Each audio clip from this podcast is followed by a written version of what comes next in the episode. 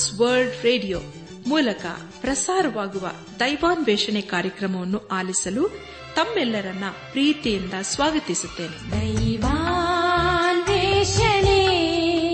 ದೈವಾನ್ವೇಷಣೆ ದೈವಾನ್ವೇಷಣೆ ದೈವಾನ್ವೇಷಣೆ. ಬನ್ನಿ ಪ್ರಿಯರೇ ದೇವರ ವಾಕ್ಯವನ್ನು ಧ್ಯಾನ ಮಾಡುವ ಮುನ್ನ ಕರ್ತನ ಸಮ್ಮುಖದಲ್ಲಿ ನಮ್ಮನ್ನು ನಾವು ತಗ್ಗಿಸಿಕೊಂಡು ನಮ್ಮ ಶಿರವನ್ನು ಭಾಗಿಸಿ ನಮ್ಮ ಕಣ್ಣುಗಳನ್ನು ಮುಚ್ಚಿಕೊಂಡು ದೀನತೆಯಿಂದ ಪ್ರಾರ್ಥನೆ ಮಾಡೋಣ. ನಮ್ಮನ್ನು ಬಹಳವಾಗಿ ಪ್ರೀತಿ ಮಾಡಿ ಸಾಕಿ ಸಲಹುವ ನಮ್ಮ ರಕ್ಷಕನಲ್ಲಿ ತಂದೆಯಾದ ದೇವರೇ ನಿನ್ನ ಪರಿಶುದ್ಧವಾದ ನಾಮವನ್ನು ಕೊಂಡಾಡಿ, ಹಾಡಿ ಸ್ತುತಿಸುತ್ತೇವೆ. ಕರ್ತನೆ ದೇವಾದಿ ದೇವನೇ ರಾಜಾದಿರಾಜನೇ ನೀನು ನಮ್ಮ ಜೀವಿತ ಕಾಲವೆಲ್ಲ ನಂಬಿಗಸ್ತನು. ಇರುವಾತನಾಗಿದ್ದುಕೊಂಡು. ನಮ್ಮನ್ನು ನೀನು ಅನ್ನೋ ದಿನವೂ ಪರಿಪಾಲಿಸ್ತಾ ಬಂದಿರೋದಕ್ಕಾಗಿ ಸ್ತೋತ್ರಪ್ಪ. ಕರ್ತನೆ ದೇವಾದ ದೇವನೇ ಈ ದಿನ ವಿಶೇಷವಾಗಿ ಎಲ್ಲ ಅಂಧರನ್ನು, ಅನಾಥರನ್ನು, ದಿಕ್ಕಿಲ್ಲದವರನ್ನು ನಿನ್ನ ಕೃಪೆಯ ಹಸ್ತಕೋಪಿಸಿಕೊಡ್ತೇವಪ್ಪ ಅವರನ್ನು ನೀನೇ ಕರುಣಿಸಿ, ನೀನೆ ಆಶೀರ್ವಿಸಪ್ಪ ನಿನ್ನ ನೀತಿ ಹಸ್ತವನ್ನು ಅವರಿಗೆ ಆಧಾರವಾಗಿಟ್ಟು ನಡೆಸಪ್ಪ. ನಾವೆಲ್ಲರ ಆತ್ಮೀಕ ರೀತಿಯಲ್ಲಿ ನಿನ್ನವರಾಗಿ ಜೀವಿಸುತ್ತಾ ಒಂದು ದಿವಸ ನಾವು ನಿನ್ನ ಮಹಿಮೇಲೆ ಕಂಡು ಬರಲು ಕೃಪೆ ತೋರಿಸು. ಎಲ್ಲ ಮಹಿಮೆ ನೀನು ಮಾತ್ರ ಸಲ್ಲುವುದಾಗಲಿ. ನಮ್ಮ ಪ್ರಾರ್ಥನೆ ಸ್ತೋತ್ರಗಳನ್ನು ಯೇಸು ಕ್ರಿಸ್ತನ ದಿವ್ಯ ನಾಮದಲ್ಲಿ ಸಮರ್ಪಿಸಿಕೊಳ್ಳುತ್ತೇವೆ ತಂದೆಯೇ. ಆಮೇನ್.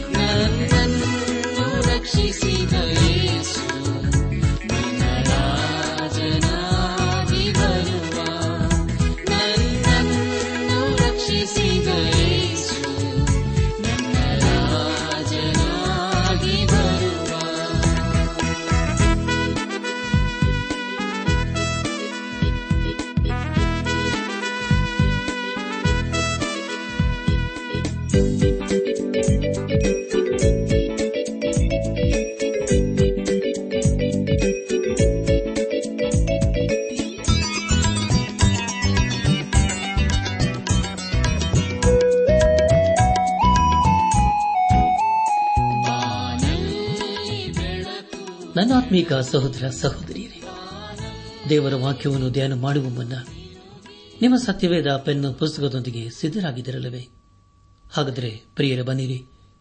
ದೇವರ ವಾಕ್ಯದ ಕಡೆಗೆ ನಮ್ಮ ಗಮನ ಹರಿಸೋಣ. ಈ ದಿವಸದಲ್ಲಿ ದೇವರು ನಮಗೇನು ಬೋಧಿಸುತ್ತಾನೋ, ಅದನ್ನು ಆಲಿಸಿ, ಧ್ಯಾನಿಸಿ, ಅದಕ್ಕೆ ವಿಧೇಯರಾಗಿ ಜೀವಿಸುತ್ತಾ ಆತನ ಆಶೀರ್ವಾದಕ್ಕೆ ನಾವು ಪಾತ್ರರಾಗೋಣ. ಕಳೆದ ಕಾರ್ಯಕ್ರಮದಲ್ಲಿ ನಾವು ಏಷ ಪ್ರವಾದನ ಗ್ರಂಥದ ಅರವತ್ತೊಂದು ಹಾಗೂ ಅರವತ್ತೆರಡನೇ ಅಧ್ಯಾಯಗಳನ್ನು ಧ್ಯಾನ ಮಾಡಿಕೊಂಡು ಅದರ ಮೂಲಕ ನಮ್ಮ ನಿಜ ಜೀವಿತಕ್ಕೆ ಬೇಕಾದ ಅನೇಕ ಆತ್ಮೀಕ ಪಾಠಗಳನ್ನು ಕಲಿತುಕೊಂಡು ಅನೇಕ ರೀತಿಯಲ್ಲಿ ಆಶೀರ್ವಿಸಲ್ಪಟ್ಟಿದ್ದೇವೆ. ಇದೆಲ್ಲ ದೇವರ ಆತ್ಮನ ಕಾರ್ಯ ಹಾಗೂ ಸಹಾಯವಾಗಿದೆ. ದೇವರಿಗೆ ಮಹಿಮೆಯುಂಟಾಗಲಿ. ಧ್ಯಾನ ಮಾಡಿದಂಥ ವಿಷಯಗಳನ್ನು ಈಗ ನೆನಪು ಮಾಡಿಕೊಂಡು ಮುಂದಿನ ಭೇದ ಭಾಗಕ್ಕೆ ಸಾಗೋಣ. ಜೀವನಿಗೆ ರಕ್ಷಣೆಯ ವಾಗ್ದಾನಗಳು ಎಂಬ ವಿಷಯಗಳ ಕುರಿತು ನಾವು ಬಹಳ ಸ್ಪಷ್ಟವಾಗಿ ತಿಳಿದುಕೊಂಡೆವು ಧ್ಯಾನ ಮಾಡಿದಂಥ ಎಲ್ಲ ಹಂತಗಳಲ್ಲಿ ದೇವಾದ ದೇವನೇ ನಮ್ಮ ನಡೆಸಿದನು ದೇವರಿಗೆ ಮಹಿಮೆಯುಂಟಾಗಲಿ ಇಂದು ನಾವು ಏಷಾ ಪ್ರವಾದನೆ ಗ್ರಂಥದ ಅರವತ್ಮೂರನೇ ಅಧ್ಯಾಯ ಒಂದರಿಂದ ಹತ್ತೊಂಬತ್ತನೇ ವಚನಗಳನ್ನು ಧ್ಯಾನ ಮಾಡಿಕೊಳ್ಳೋಣ. ಪ್ರಿಯ ದೇವಜನರೇ, ಈ ಅಧ್ಯಾಯದಲ್ಲಿ ಬರೆಯಲ್ಪಟ್ಟಿರುವಂತಹ ಮುಖ್ಯ ವಿಷಯಗಳು ಯಹೋವನು ಶತ್ರುಗಳನ್ನು ಧ್ವಂಸ ಮಾಡುವುದು ಹಾಗೂ ಹಿಂದಿನ ಕೃಪಾ ಕಾರ್ಯಗಳನ್ನು ಮುಂದೆಯೂ ನಡೆಸಬೇಕೆಂಬ ಪ್ರಾರ್ಥನೆ ಎಂಬುದಾಗಿ. ಪ್ರಿಯರೇ, ಮುಂದೆ ಮುಂದೆ ನಾವು ಧ್ಯಾನ ಮಾಡುವಂತಹ ಎಲ್ಲ ಹಂತಗಳಲ್ಲಿ ದೇವರನ್ನು ಆಶ್ರಯಿಸಿಕೊಳ್ಳೋಣ. ಅರವತ್ಮೂರನೇ ಅಧ್ಯದ ಪ್ರಾರಂಭದ ಆರು ವಚನಗಳಲ್ಲಿ ಸರ್ವಶಕ್ತನಾದ ದೇವರು ತನ್ನ ಜನರಾದ ಇಸ್ರಾಲರಿಗೆ ವಿರುದ್ಧವಾಗಿ ಕಾರ್ಯ ಮಾಡುವವರ ವಿಷಯದಲ್ಲಿ ಹೇಗೆ ನ್ಯಾಯ ತೀರಿಸುತ್ತಾನೆಂಬುದಾಗಿ ತಿಳಿದು ಬರುತ್ತದೆ ಯೇಸು ಕ್ರಿಸ್ತನ ಎರಡನೇ ಆಗಮನದಲ್ಲಿ ಎಲ್ಲವೂ ಸರಿ ಹೋಗುತ್ತದೆ ಆಗ ನಾವು ಯೇಸು ಕ್ರಿಸ್ತನಲ್ಲಿ ಆನಂದಿಸುತ್ತೇವೆ.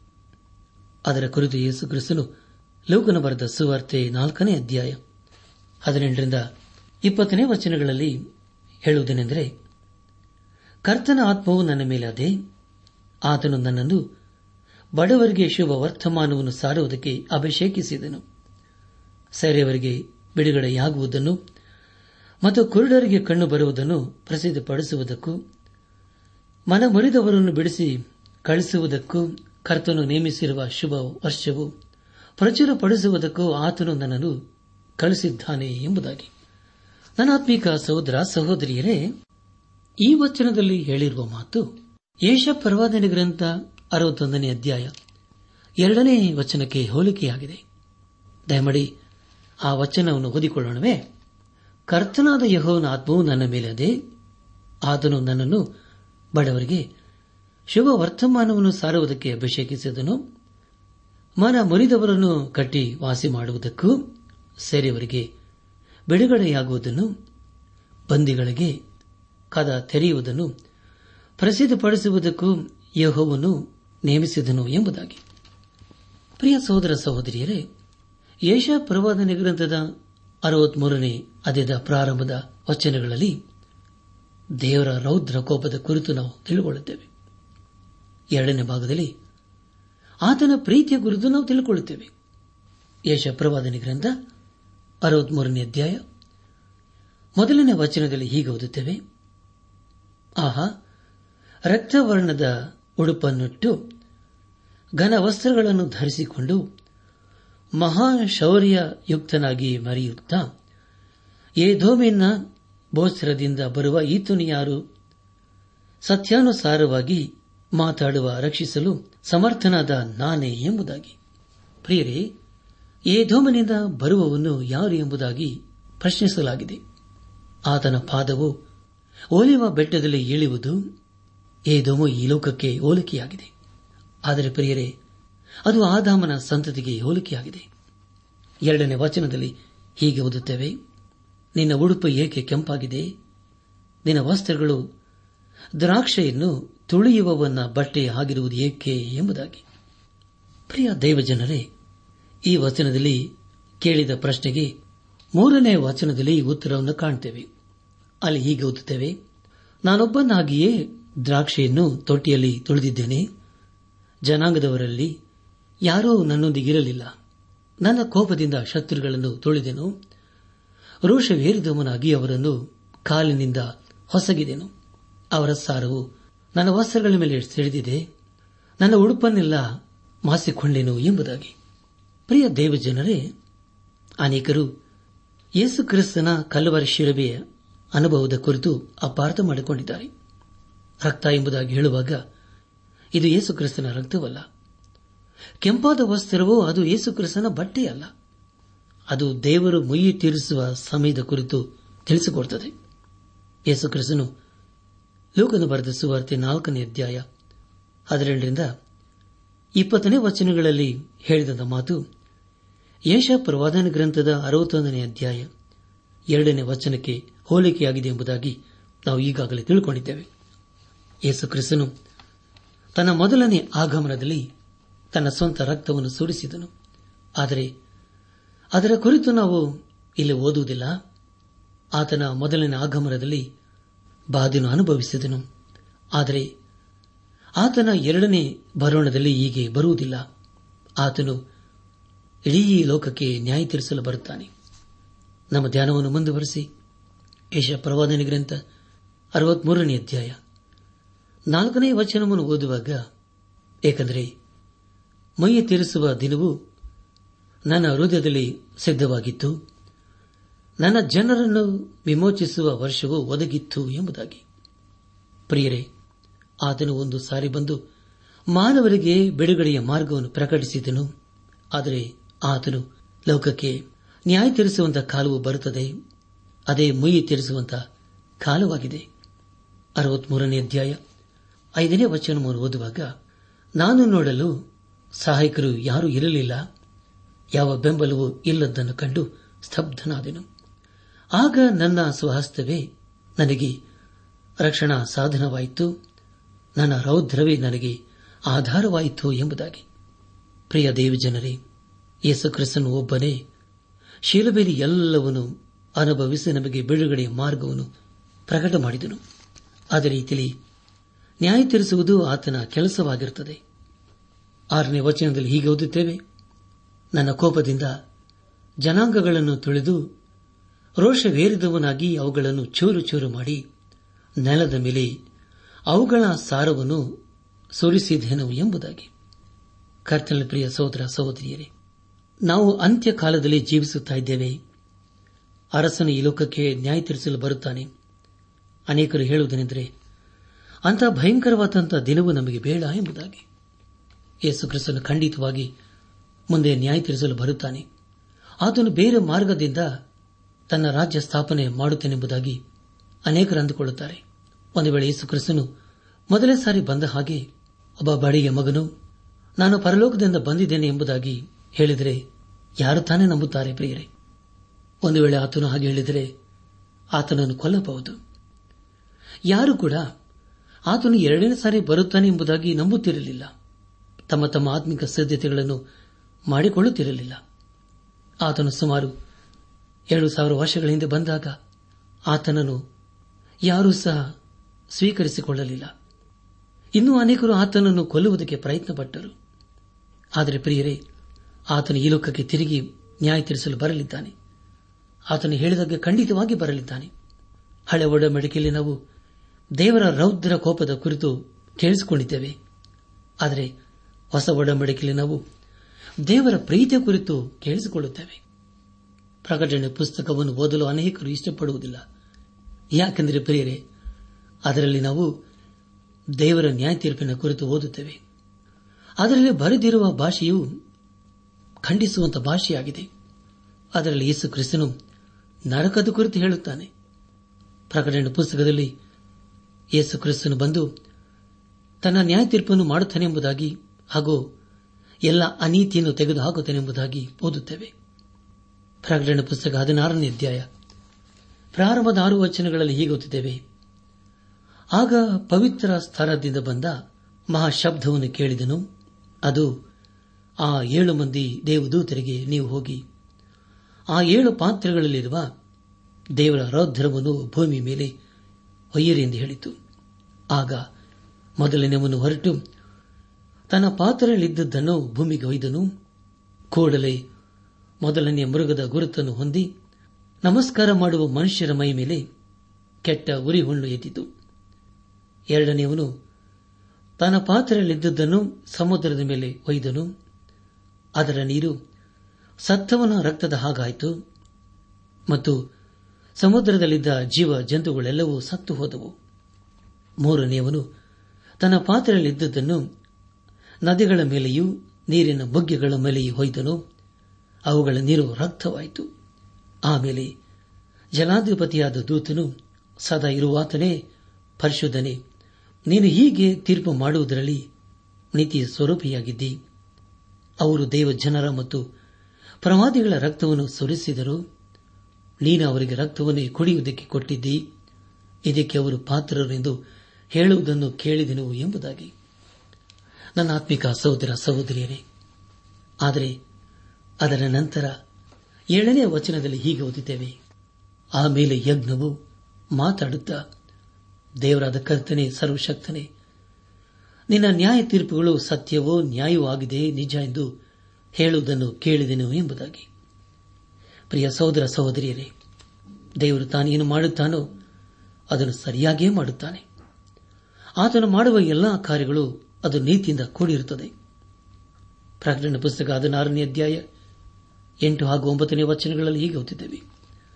ನಾಲ್ಕನೆಯವನು, ತನ್ನ ಪಾತ್ರೆಯಲ್ಲಿದ್ದದ್ದನ್ನು ಸೂರ್ಯನ ಮೇಲೆ ಹೊಯ್ದನು.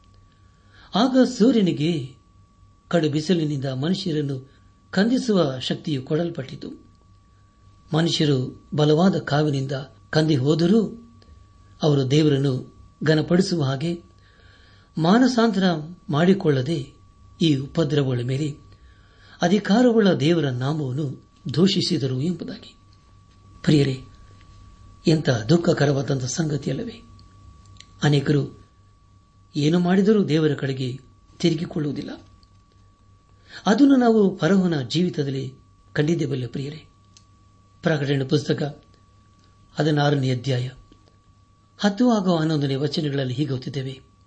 ಐದನೆಯವನು ತನ್ನ ಪಾತ್ರೆಯಲ್ಲಿದ್ದದ್ದನ್ನು ಮೊದಲನೆಯ ಮೃಗದ ಸಿಂಹಾಸನ ಮೇಲೆ ಒಯ್ಯಲು ಅದರ ರಾಜ್ಯವು ಕತ್ತಲಾಯಿತು. ಜನರು ತಮಗಾದ ಕಷ್ಟದ ದೆಸೆಯಿಂದ ತಮ್ಮ ನಾಲಿಗೆಗಳನ್ನು ಕಚ್ಚಿಕೊಂಡು ತಮ್ಮ ಕೃತ್ಯಗಳ ವಿಷಯದಲ್ಲಿ ಮಾನಸಾಂತರ ಮಾಡಿಕೊಳ್ಳದೆ ತಮ್ಮ ಕಷ್ಟಗಳ ದೆಸೆಯಿಂದಲೂ ಹುಣ್ಣುಗಳ ದೆಸೆಯಿಂದಲೂ ಪರಲೋಕ ದೇವರನ್ನು ದೂಷಿಸಿದರು ಎಂಬುದಾಗಿ.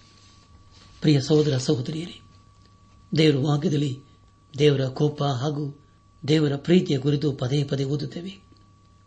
ಯೇಸು ಕ್ರಿಸ್ತನು ಈ ಲೋಕಕ್ಕೆ ನ್ಯಾಯ ತಿಳಿಸಲು ಬರುತ್ತಾನೆ. ಮುಂದೆ ನಾವು ದೇವರ ರೌದ್ರಕೋಪ ಹಾಗೂ ಆತನ ಪ್ರೀತಿಯ ಕುರಿತು ನಮಗೆ ಜ್ಞಾಪಕಪಡಿಸುತ್ತದೆ.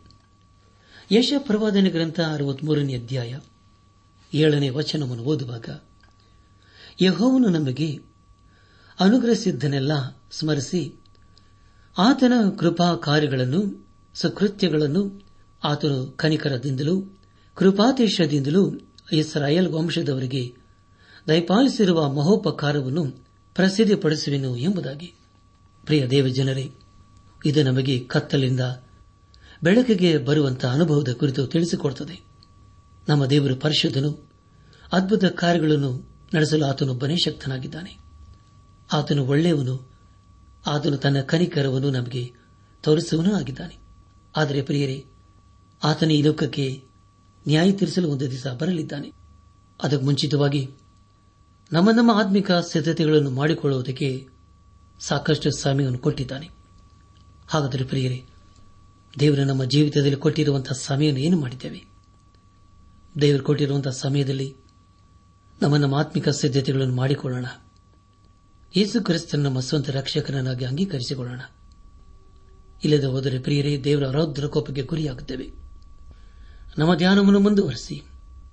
ಏಷ ಪ್ರವಾದನ ಗ್ರಂಥ ಅರವತ್ಮೂರನೇ ಅಧ್ಯಾಯ ಎಂಟನೇ ವಚನವನ್ನು ಓದುವಾಗ, ನಿಜವಾಗಿ ಇವರು ನನ್ನ ಜನರು, ನನ್ನ ಮಕ್ಕಳು, ಮೋಸ ಮಾಡಲಾರರು ಎಂದು ಆತನು ಅಂದುಕೊಂಡು ಅವರಿಗೆ ರಕ್ಷಕನಾದನು ಎಂಬುದಾಗಿ.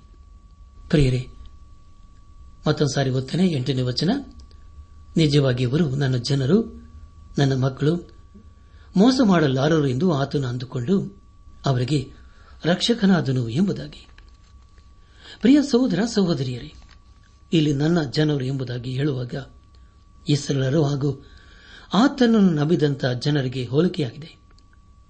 ನಾವು ಸುಳ್ಳನ್ನು, ಮೋಸವನ್ನು ಮಾಡುವುದಿಲ್ಲ ಎಂಬುದಾಗಿ ದೇವರು ಅಂದುಕೊಂಡಿದ್ದಾನೆ. ಅದನ್ನು ನಾವು ನಿರೂಪಿಸಬೇಕು.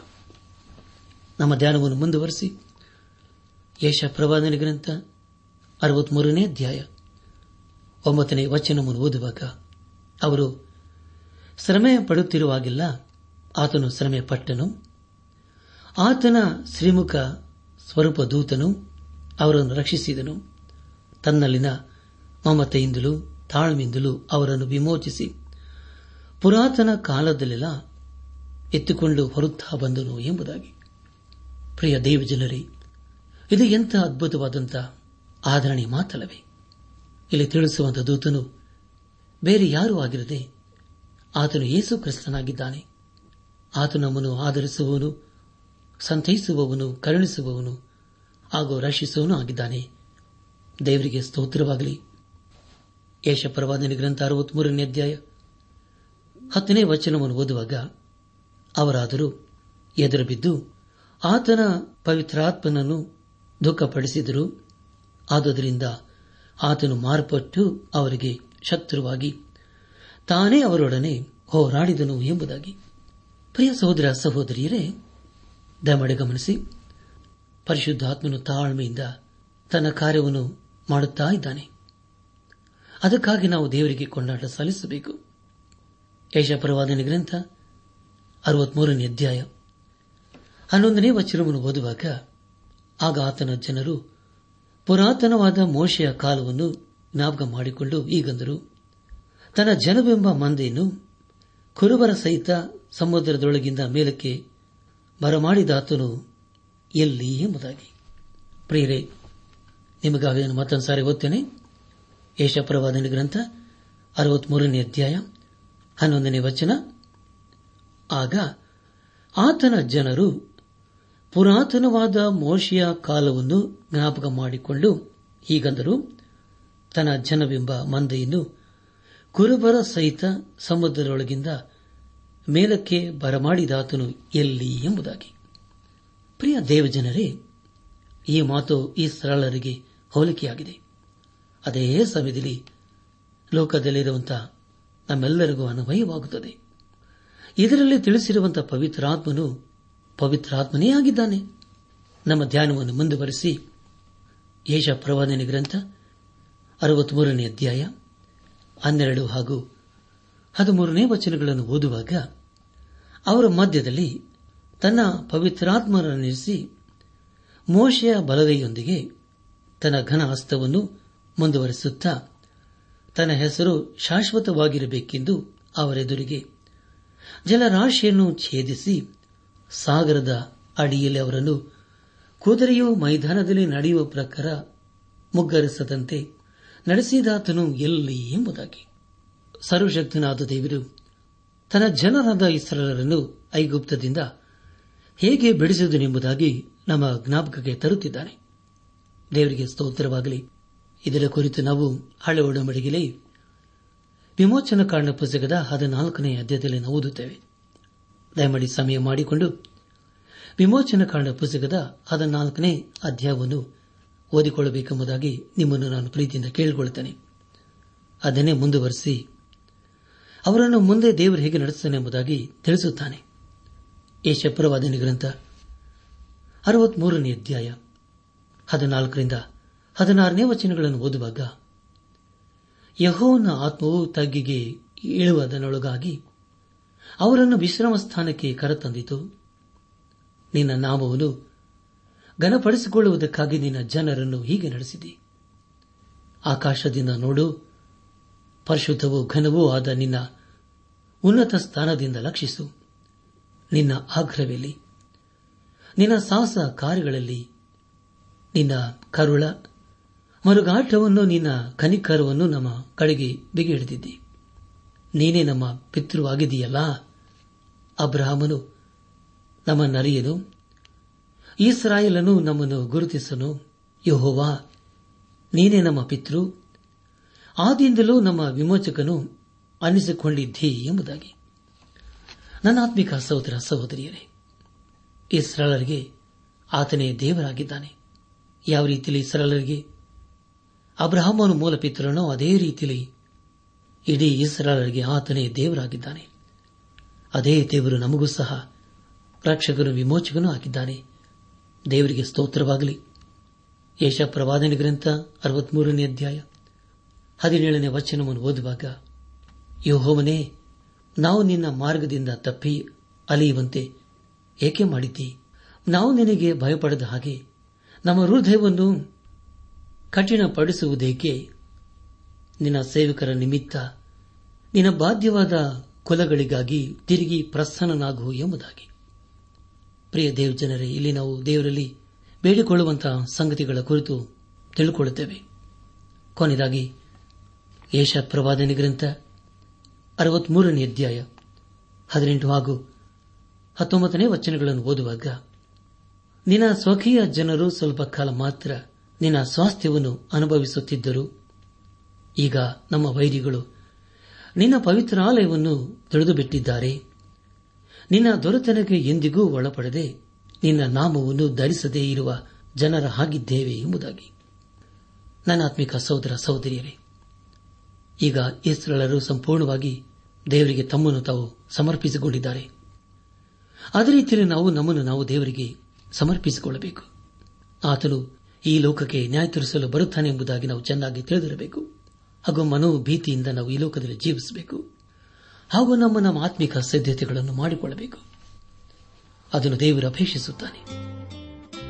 ಈ ಸಂದೇಶವನ್ನು ಆಲಿಸುತ್ತಿರುವ ನನ್ನಾತ್ಮಿಕ ಸಹೋದರ ಸಹೋದರಿಯರೇ ಯಶಪ್ರವಾದನ ಗ್ರಂಥದ ಅರವತ್ಮೂರನೇ ಅಧ್ಯಾಯದಲ್ಲಿ ದೇವರ ರೌದ್ರ ಕೋಪ ಹಾಗೂ ದೇವರ ಪ್ರೀತಿಯ ಕುರಿತು ನಾವು ತಿಳ್ಕೊಂಡೆವು. ನಾವು ದೇವರಿಗೆ ಅವಿಧಿಯರಾಗಿ ಜೀವಿಸುವುದಾದರೆ ಆತನ ರೌದ್ರ ಕೋಪಕ್ಕೆ ಗುರಿಯಾಗುತ್ತೇವೆ. ಆತನ ವಾಕ್ಯಕ್ಕೆ ವಿಧಿಯರಾಗಿ ಜೀವಿಸುವುದಾದರೆ ಆತ ನಮ್ಮ ಜೀವಿತದಲ್ಲಿ ಪ್ರೀತಿ ಸ್ವರೂಪನಾಗುತ್ತಾನೆ. ಆದುದರಿಂದ ನಮ್ಮ ಜೀವಿತದಲ್ಲಿ ದೇವರ ವಾಕ್ಯಕ್ಕೆ ವಿಧೇಯರಾಗಿ ಬದ್ಧರಾಗಿ ಜೀವಿಸುತ್ತಾ ಆತನ ಆಶೀರ್ವಾದಕ್ಕೆ ಪಾತ್ರರಾಗೋಣ. ದೇವರ ಕೃಪೆ ಸಮಾಧಾನ ನಿಮ್ಮೊಂದಿಗೆ ಸದಾ ಇರಲಿ. ಯೇಹೋವ ದೇವ ಭಯ ಭಕ್ತಿಯಿಂದ ನಿನ್ ಸೃಷ್ಟಿಯನ್ನು ಸ್ವಹಸ್ತದಿಂದ ನೀನು ಇದನ್ನೆಲ್ಲ ಸೃಷ್ಟಿಸಿರುವಿ ಎಂದು ನಂಬುವೆ. ಎನ್ನಾತ್ಮನಿನ್ನ ಸ್ತೋತ್ರ ಹಾಡುತ್ತೆ ಎಂದೇವರೇ ನೀ ಶ್ರೇಷ್ಠನೇ. ಎನ್ನಾತ್ಮನಿನ್ನ ಸ್ತೋತ್ರ ಹಾಡುತ್ತೆ ಎಂದೇವರೇ ನೀ ಶ್ರೇಷ್ಠನೇ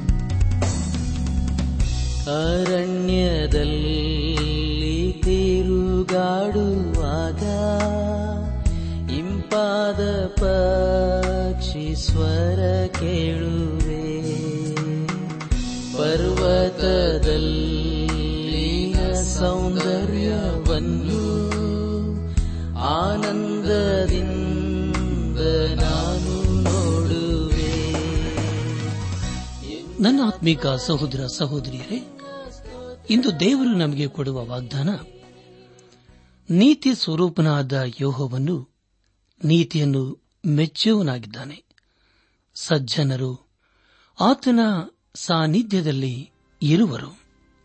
ಕೀರ್ತನೆ ಹನ್ನೊಂದು ಏಳು.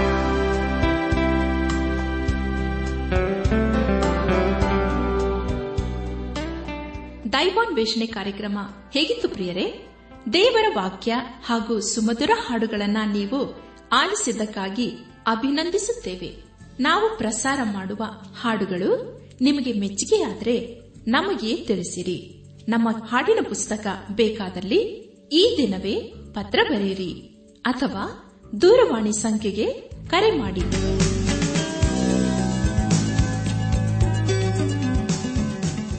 ನಮ್ಮ ವಿಳಾಸ ದೈವಾನ್ ವೇಷಣೆ ಟ್ರಾನ್ಸ್ ವರ್ಲ್ಡ್ ರೇಡಿಯೋ, ಇಂಡಿಯಾ, ಟಪಾಲು ಪೆಟ್ಟಿಗೆ ನಾಲ್ಕು ಮೂರು ಎರಡು ಸೊನ್ನೆ, ಬೆಂಗಳೂರು ನಲವತ್ಮೂರು.